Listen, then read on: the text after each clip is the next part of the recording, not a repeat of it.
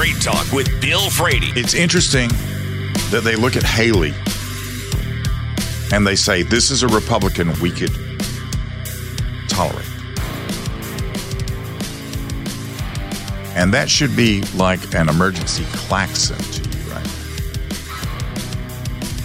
Because Haley would tolerate Palestinians coming, which I'll use that term simply to use as a descriptor because we know where they're coming from and we know who they are and what they are.